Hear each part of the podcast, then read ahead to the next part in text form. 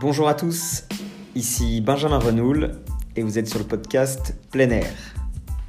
Chaque semaine, je vous emmène à la rencontre de personnes qui font partie du paysage de l'hôtellerie de plein air.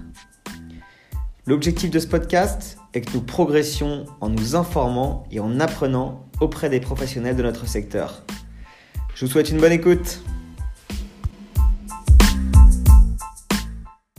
Bonjour à tous et bienvenue dans ce nouvel épisode de Plein Air, le podcast spécialisé dans l'hôtellerie de plein air. Alors aujourd'hui, je suis très content parce que je reçois monsieur Nicolas Daillot, le président de la Fédération nationale de l'hôtellerie de plein air. Bonjour monsieur Daillot. Oui, bonjour. Euh, on va évoquer ensemble un petit peu ce que c'est que la FNHPA, les bilans un peu de la saison 2020, voir votre vision sur la saison 2021 et sur le camping à plus long terme. Euh, est-ce que vous pouvez vous présenter, s'il vous plaît, et présenter la Fédération nationale de l'hôtellerie de plein air? Oui, donc je suis Nicolas Daillot, le président de la Fédération nationale. Je suis également président de l'Union bretonne de l'hôtellerie de plein air, qui est la fédération régionale des campings de Bretagne. Alors la Fédération nationale de l'hôtellerie de plein air est la seule fédération euh, représentative euh, du secteur de l'hôtellerie de plein air. Euh, bah, son rôle, euh, il est euh, connu, il est assez classique, il est le même que la plupart des fédérations professionnelles, c'est-à-dire c'est avant tout de, représenter la profession auprès des pouvoirs publics, de la défendre, évidemment, également d'informer ses adhérents, de les former aussi, puisqu'on a un rôle important sur le plan social, on a pilote avec les partenaires sociaux la convention collective et puis on a des relations privilégiées avec les opérateurs de compétences qui permettent aux salariés de, des campings de se former et puis euh, évidemment avec les AGFIS également aux, professionnels indépendants de se former.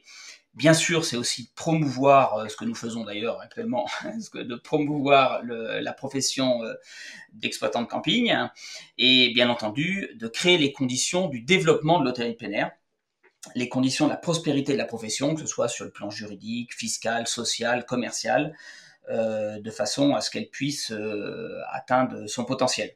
Et bien sûr, mais sans rentrer trop dans le détail, euh, l'un des objectifs majeurs, majeurs de l'hôtel plein c'est de, de, préserver sa souplesse d'exploitation, ce qui a fait la réussite de notre profession depuis son origine, depuis les Trente Glorieuses, et puis plus particulièrement depuis une, une vingtaine d'années.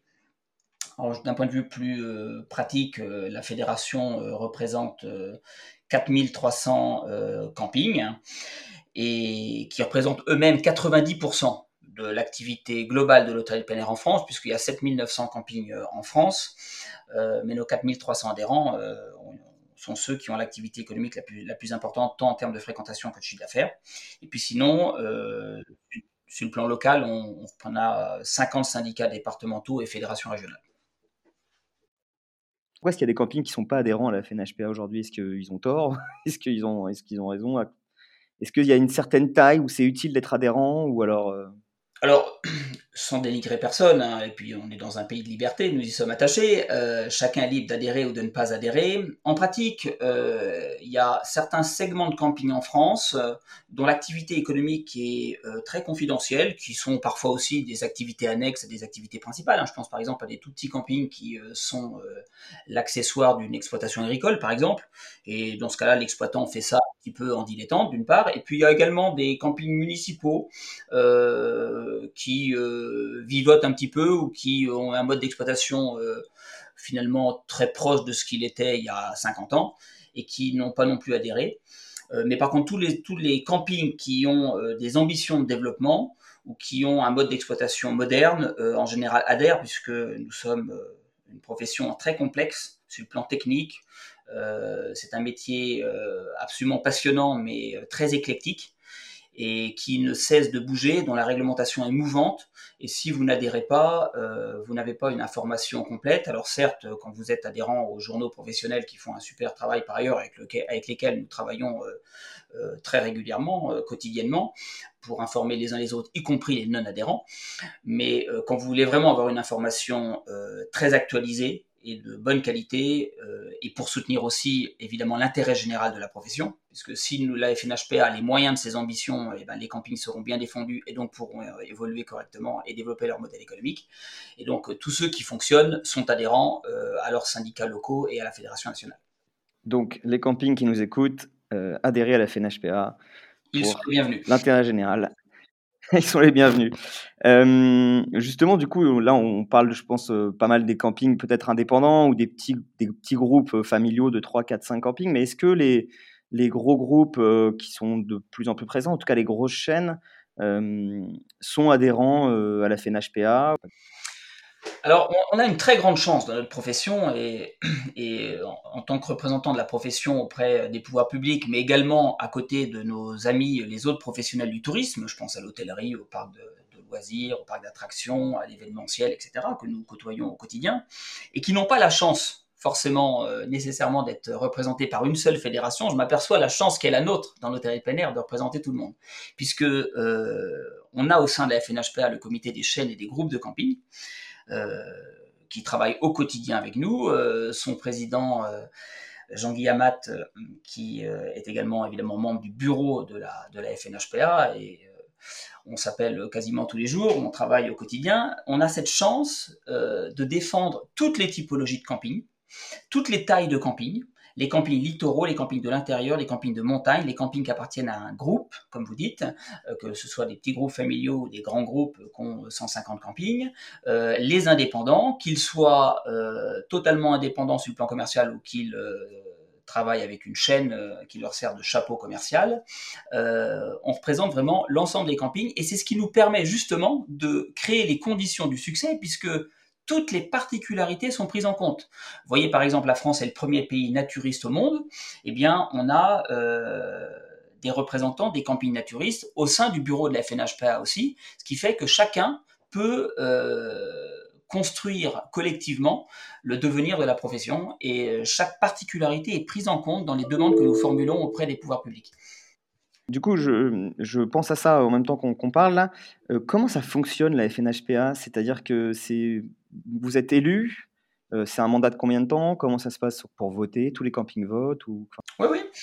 C'est un fonctionnement assez classique, hein, qui est évidemment décrit dans nos statuts. Euh, en réalité, quand vous adhérez euh, à la fédération, vous adhérez par le local. Donc, un, gestionnaire de camping d'un département adhère d'abord à son département ou à sa région. Parfois, il n'y a pas de département, il n'y a pas de syndicats départementaux, il y a juste une région, en Languedoc-Roussillon par exemple l'échelle départementale n'existe pas en, tant que telle, vous adhérez directement à la fédération Languedoc-Roussillon. Et en adhérant à la fédération régionale ou au syndicat départemental, eh bien, vous adhérez euh, à la FNHPA, c'est un package. Chaque élu euh, est gestionnaire d'établissement lui-même, moi-même, je suis exploitant de, camping en Bretagne. Euh, nous sommes totalement bénévoles nous sommes juste défrayés euh, dans nos déplacements, qui sont euh, fort nombreux d'ailleurs lorsqu'on est à la FNHPA et quand on est le président à fortiori, euh, mais nous ne sommes pas rémunérés. et du coup, on travaille au quotidien évidemment pour la fédération, mais nous sommes assistés grâce aux cotisations euh, et grâce aux partenariats aussi qui nous permettent de solidifier financièrement euh, la structure. Nous sommes euh, aidés au quotidien par des salariés. Donc la FNHPA a six salariés elle-même, cinq avocats spécialisés qui travaillent en freelance, que ce soit au national comme au local, et que les adhérents connaissent bien, qui sont les meilleurs spécialistes français de taille plein Et puis nous avons également un cabinet de communication institutionnelle qui nous aide dans nos travaux auprès des pouvoirs publics, auprès du Parlement, auprès du gouvernement. Auprès des grandes administrations de l'État, que ce soit national, au national, les administrations centrales ou euh, localement, les services déconcentrés.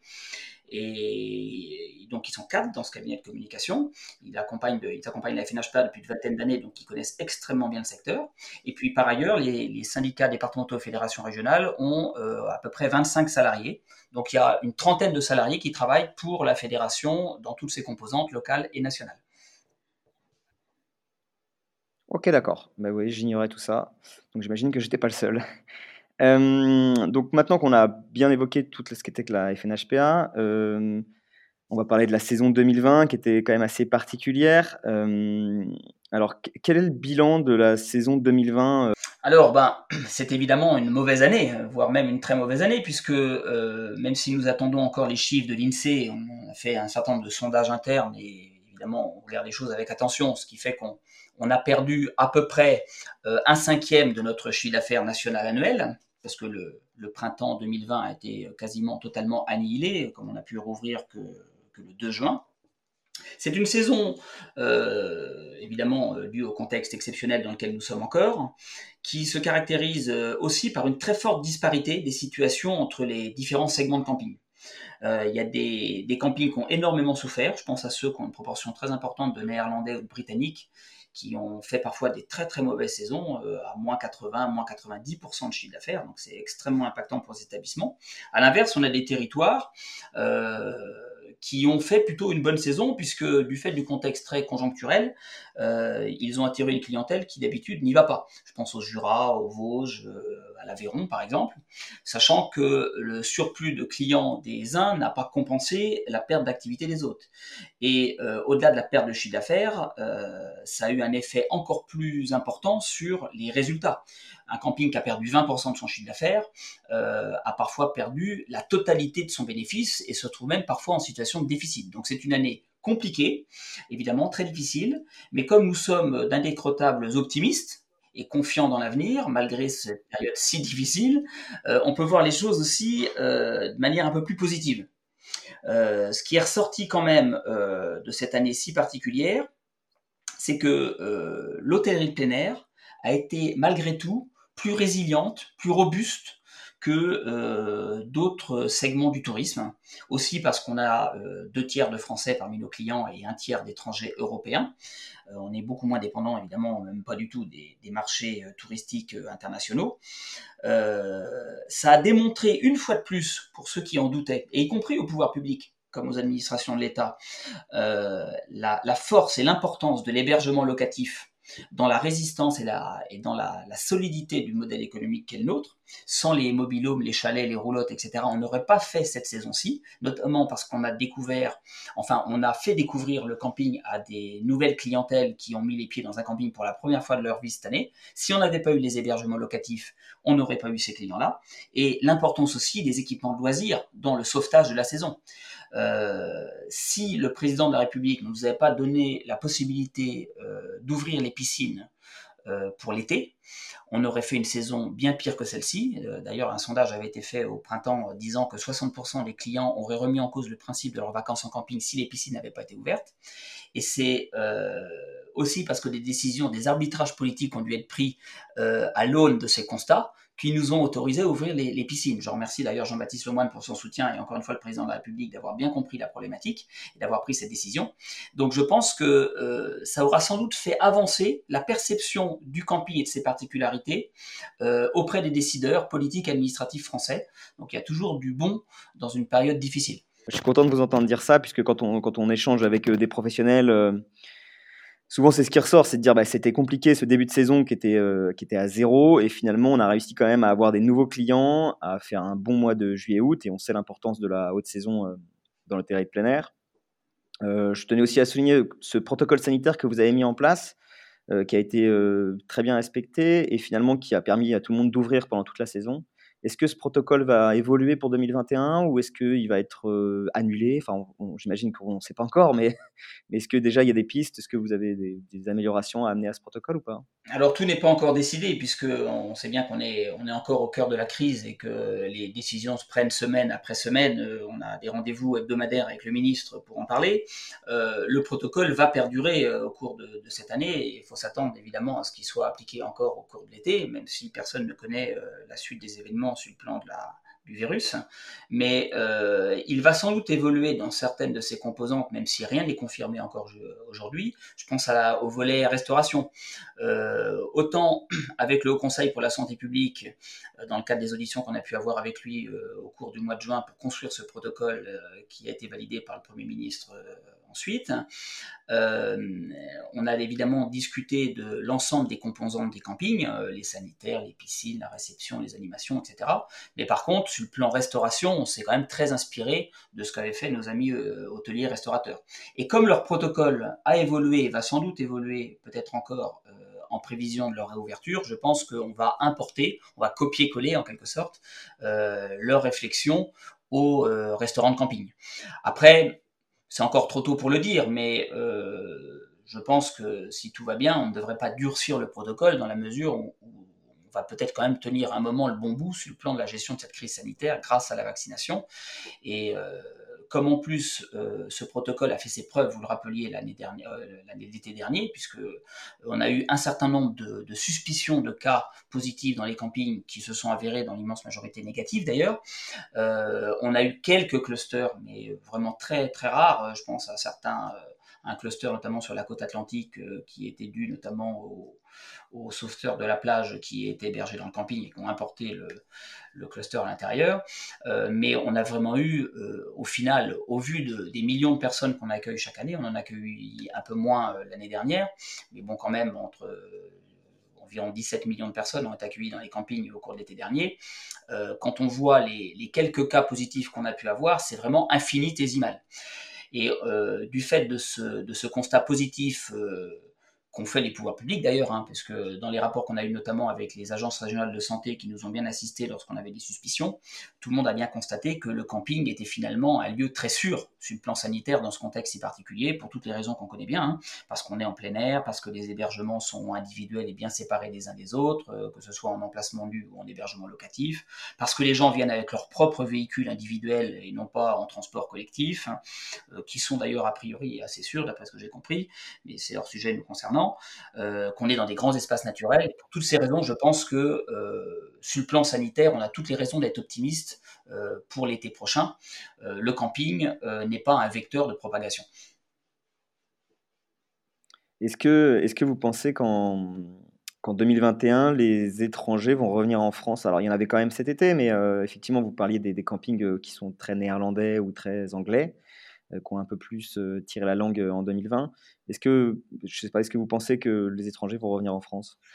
Alors, encore une fois, les étrangers qui fréquentent les campings français sont très majoritairement, enfin, en quasi-totalité des Européens de proximité et très majoritairement, comme vous le savez, des Néerlandais, des Allemands, des Britanniques et des Belges et puis évidemment le Benelux, etc. Euh, on sait que euh, certaines populations étrangères euh, ont un taux de réservation qui est en forte baisse par rapport à ce qu'il était au mois de janvier 2020, euh, euh, avant que tout ceci arrive, mais qui n'est pas catastrophique, je pense aux Allemands en particulier. Par contre, il y a d'autres populations étrangères, j'en parlais tout à l'heure, les Britanniques et les Néerlandais, et puis quand on voit le contexte du Brexit, post-Brexit en Grande-Bretagne, on a de quoi être un petit peu inquiet, même si on travaille sur un certain nombre de, choses, je pense notamment aux conditions d'accès des au camping et surtout à la, à la présence en nombre de semaines et de mois des ressortissants britanniques euh, en France. Pour savoir, euh, notamment, je pense à ceux qui sont propriétaires de, de, de mobilhomes, aux résidentiels euh, étrangers. il y a un certain nombre de sujets très techniques à traiter pour s'assurer qu'ils puissent accéder au camping à leur mobilhome pendant une durée suffisante cette année. mais au-delà de ça, au-delà de ce cas très spécifique, on se pose quand même la question de savoir si de nombreux Britanniques vont partir en vacances hors des hors du Royaume-Uni euh, cet été. Et on peut avoir des doutes. C'est la raison pour laquelle on continue de travailler euh, avec euh, l'État, avec la BPI, avec la Fédération bancaire française, sur toutes les mesures de soutien économique, parce qu'on est quand même assez inquiet pour certains types de camping qui risquent à nouveau d'être fortement impactés cet été par une baisse de chiffre d'affaires importante. Et je pense qu'il ne faut pas baisser l'intensité de nos, travaux, car 2021 n'est pas totalement gagné quand même pour certains établissements.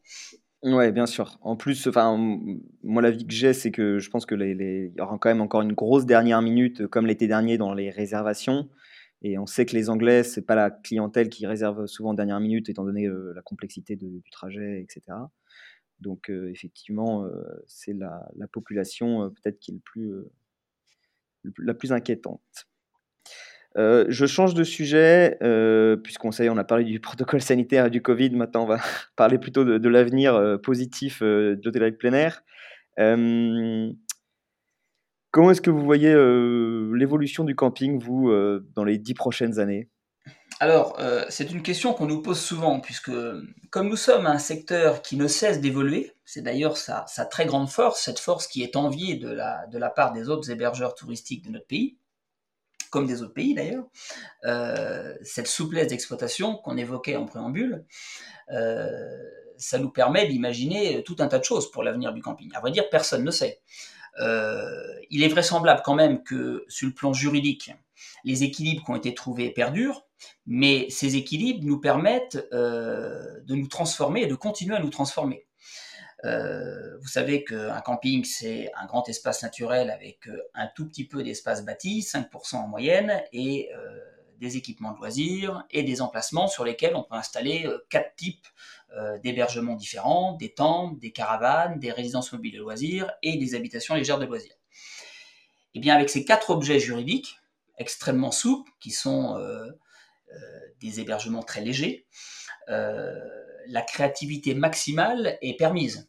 Et c'est ce qui nous permettra, euh, encore une fois, de, proposer de, nouvelles, de nouveaux types d'hébergements euh, sans doute euh, plus extraordinaires les uns que les autres à de nouveaux clients ou aux mêmes clients qui vont demander du renouveau.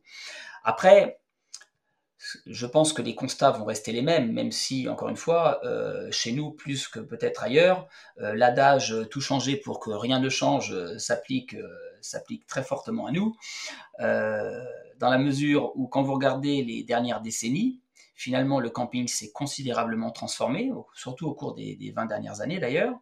il a pu capter des clientèles qui n'auraient jamais passé leurs vacances en camping dans le passé, un peu comme l'année dernière, mais finalement c'est un, phénomène de fond, grâce justement à cette transformation. Je pense que ça, ça va encore continuer par cette montée en gamme qui nous a permis euh, d'améliorer la qualité des équipements, de développer les services et les prestations, et on le fera sans doute encore.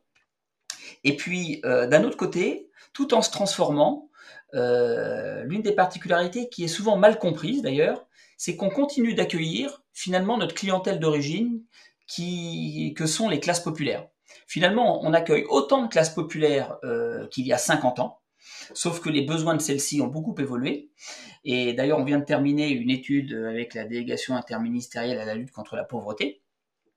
Et on s'aperçoit que finalement, euh, ce sont les classes populaires qui sont le plus demandeuses euh, des espaces aquatiques, de la proximité du littoral, des hébergements locatifs.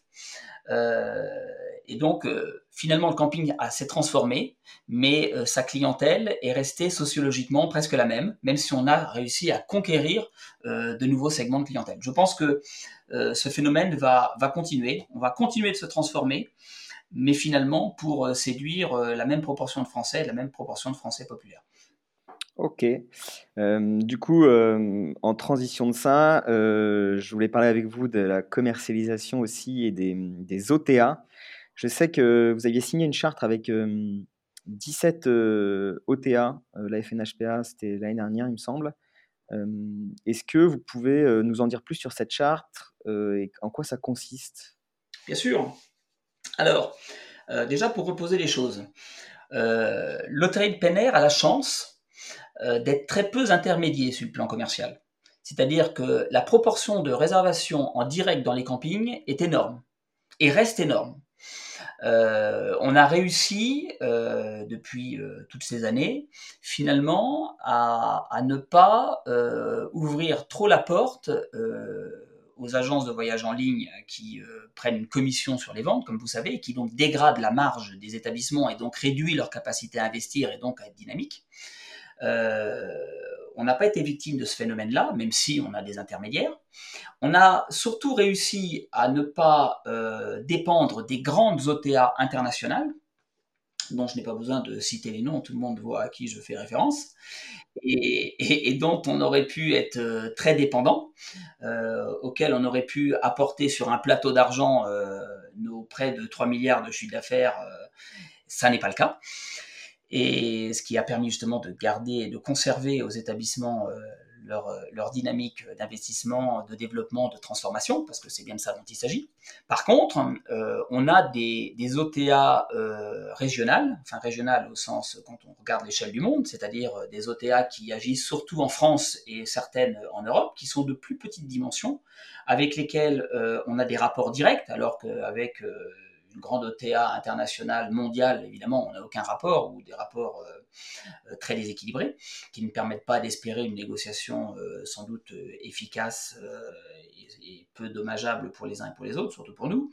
ce qui fait que cette charte de transparence a permis de mettre de la vertu finalement et de l'équilibre dans les relations entre les campings et ses intermédiaires qui du coup s'engage à préserver les intérêts des campings en ayant des pratiques vertueuses euh, vertueuse sur le plan contractuel, vertueuse sur les respects des prix euh, qui ont été euh, indiqués dans le contrat, vertueuse sur les canaux de distribution qu'elles utilisent, vertueuse dans tous les rapports contractuels qu'on peut imaginer dans un contrat d'intermédiation commerciale.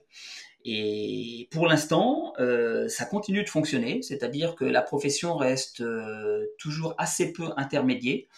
Et je pense que si nous parvenons à maintenir cette situation, euh, ça nous permettra de, voir l'avenir avec un certain optimisme en termes de, préservation, encore une fois, de cette capacité d'investissement qui est, euh, couplée à cette souplesse d'exploitation évoquée, le secret de notre réussite finalement. Ok, bah, je suis content d'avoir votre avis là-dessus parce que j'avais vu ce protocole et j'avais lu un petit peu en, diagonale, euh, enfin j'avais vu surtout les noms des, grands OTA euh, plutôt français spécialisés dans les campings et, euh, du coup je voulais en savoir plus là-dessus. Je pense qu'il faut que les, campings apprennent à travailler en partie avec des OTA puisque finalement à la fin c'est quand même Google qui, qui, va décider un peu de, enfin en tout cas pour les, pour les nouveaux clients, si c'est pas les OTA c'est Google qui va décider de vous positionner en haut ou en bas de, ce moteur de recherche. Quoi. Donc c'est compliqué d'être positionné sur Google. Les OTA, ça permet de le faire. Quoi. Alors le corollaire, euh, vous avez tout à fait raison. Le corollaire de tout ça, euh, si on veut maintenir notre capacité à, préserver un taux de réservation directe important, c'est évidemment euh, d'être plus que jamais extrêmement professionnel dans ce monde en transformation permanente, et notamment très pro sur le plan numérique. Euh, c'est la raison pour laquelle les campings qui parviennent à maintenir euh, un taux de réservation en direct important et à avoir un, chiffre d'affaires euh, suffisant pour pouvoir faire évoluer positivement leur entreprise sont des établissements qui sont très bons en termes de commercialisation sur Internet parce qu'ils ont un bon webmaster, un bon webmarketer, un bon community manager, de plus en plus un revenu manager, une vraie stratégie d'achat de mots-clés évidemment, si vous voulez vous passer de ces intermédiaires, il faut que en interne, euh, grâce à des prestataires de très haut niveau, vous soyez en mesure de vous commercialiser tout seul. C'est tout un, c'est évidemment un défi et euh, il est plus facile parfois de passer par des OTA, euh, quelles qu'elles soient, pour qu'elles vous apportent les clients plutôt que d'aller les chercher vous-même. C'est sûr que ça, n'est pas le, même travail au quotidien. Mais jusqu'à présent, euh, une partie importante des, campings français euh, ont fait le choix de la difficulté qui est d'arriver à préserver un, beau taux de réservation en direct plutôt que euh, de tomber dans la facilité de confier une grosse partie de leur stock à des OTA. Même si la plupart des campings font un, mix entre les deux, mais avec une proportion très minoritaire de l'intermédiation. Gérer sa commercialisation intelligemment. Euh, une petite dernière question et ensuite euh, je vous libère. Euh, je voulais juste savoir ce que, quel conseil vous donneriez à un futur repreneur de camping ou alors à des gens qui viennent, qui ont repris en 2020, donc une saison un peu particulière. voilà, qu'est-ce que qu'est-ce que vous donnez Qu'est-ce que vous donnez comme conseil ou comme message à leur passer pour tous ces jeunes qui se lancent dans cette belle profession de, gérant de camping? Alors ceux qui viennent d'acheter en 2020 dans des situations très compliquées pour un peu qu'ils aient fait une saison difficile, euh, je leur conseille d'abord de ne pas avoir peur d'appeler leur syndicat départemental qui euh, lui-même euh, contactera la FNHPA si nécessaire pour pouvoir les assister dans les, aides qui ont été mises en place pour sauver leur exploitation à travers tout le, tout le panel qui a été créé et dont ils ont parfaitement connaissance, les prêts garantis par l'État, les reports de crédit, etc., qui va leur permettre de passer le cap. Ça, c'est très conjoncturel. Plus structurellement, euh, ce que je leur dis, c'est qu'ils ont sans doute fait le bon choix d'acheter un camping, puisque c'est un métier formidable. Et pour ceux qui y réfléchissent, euh, je ne peux que les conforter dans leur choix. C'est un métier euh, passionnant, euh, avec des, valeurs magnifiques, la convivialité, le plaisir d'accueillir des clients, de travailler en équipe, de vivre dans des endroits souvent extraordinaires, très sains sur le plan naturel, sur le plan environnemental, et que c'est une aventure de vie formidable. Et ça n'est pas un lieu commun de le dire, c'est une réalité que, nous vivons tous, nous gestionnaires de camping. On est passionnés de notre métier, même si c'est un métier compliqué, comme je le disais, c'est un métier qui demande beaucoup d'endurance pendant le cœur de saison. Il faut travailler souvent beaucoup, avec beaucoup d'entrain, mais c'est un métier très, très intéressant. C'est un métier qui demande des moyens financiers, des capitaux importants, il ne faut pas se le cacher, euh, parce que c'est un métier d'investissement. Une étude est en cours d'ailleurs, euh, le résultat n'est pas sorti, mais euh, en 2019, les campings avaient consacré 28% de leur chiffre d'affaires à l'investissement, donc c'est absolument considérable. c'est un des taux les plus importants du monde du tourisme. Les campings s'appuient vraiment beaucoup sur les investissements. Et donc, ça nécessite d'avoir une entreprise performante. Euh, et on a parfaitement conscience, euh, notamment lorsqu'on se positionne à la place d'un repreneur, qu'il est difficile d'acheter un établissement euh, de grande taille ou doté d'un emplacement numéro un. C'est souvent vers cela qu'on se dirige quand on est au début de recherche, et puis on comprend très vite que c'est assez compliqué parce que ça demande évidemment des moyens financiers souvent assez importants mais que pour autant, il ne faut pas euh, se démoraliser. Euh, il y a énormément de segments de camping euh, qui ont de l'avenir, qui sont sous-exploités, qui d'ailleurs ne font pas l'objet d'une attention particulière à tort. je pense au segment des petits campings. La FNHP a un groupe de travail d'ailleurs sur ce thème si particulier. Alors dans les petits campings, il y a deux segments. il y a les, les tout petits campings qu'on peut évaluer à moins de 60 emplacements c'est 3000 établissements en France. 3000 campings sur les 7900. C'est absolument considérable en nombre. C'est malheureusement un des segments qui souffre le plus de la disparition. Vous savez qu'on perd 70 campings euh, chaque année. C'est l'un des objectifs majeurs de la fédération que de stopper cette disparition. Et qu'on a un certain nombre d'exploitants qui ont eu le culot de reprendre ce type de petits campings que d'aucuns considèrent comme euh, peu rentables. Eh bien, c'est une erreur parce que en repositionnant totalement l'exploitation, on peut arriver à avoir une entreprise extrêmement performante.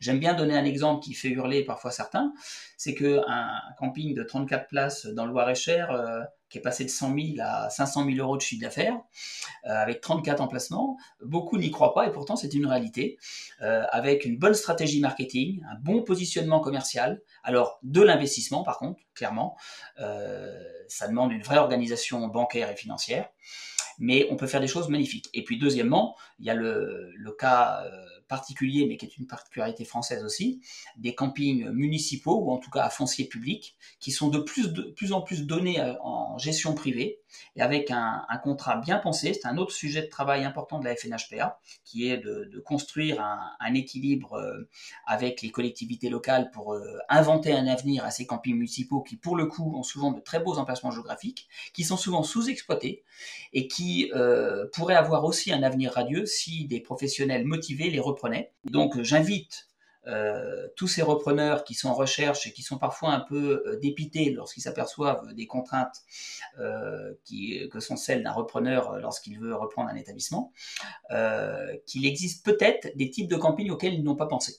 En tout cas, c'est une magnifique aventure qui demande encore une fois du courage, de la créativité, mais c'est une aventure qui vaut la peine d'être vécue. Merci beaucoup, euh, Nicolas Dayo. Je partage complètement votre avis sur le fait qu'il y a encore des belles choses à faire euh, avec des campings d'une taille un peu, plus, raisonnable parfois, parce que je pense que la clientèle, il y en a pour euh, tous les campings et qu'il ne faut pas que voir les campings de 500 emplacements avec des, gros, des grosses piscines et des grosses animations, mais qu'il y a aussi des clients qui cherchent quelque chose de plus petit, de plus à taille humaine, de plus convivial. Et donc, je pense qu'il y a encore des très belles choses à faire. Euh, en tout cas, merci beaucoup d'avoir répondu à mes questions. Euh, je vous souhaite une bonne, une bonne saison 2021 et euh, je vous dis à bientôt. À très bientôt. Merci beaucoup. Merci d'avoir écouté cet épisode de plein air jusqu'au bout. Si ça vous a plu, n'hésitez pas à le partager autour de vous. Je vous dis à très bientôt pour un nouvel épisode de plein air.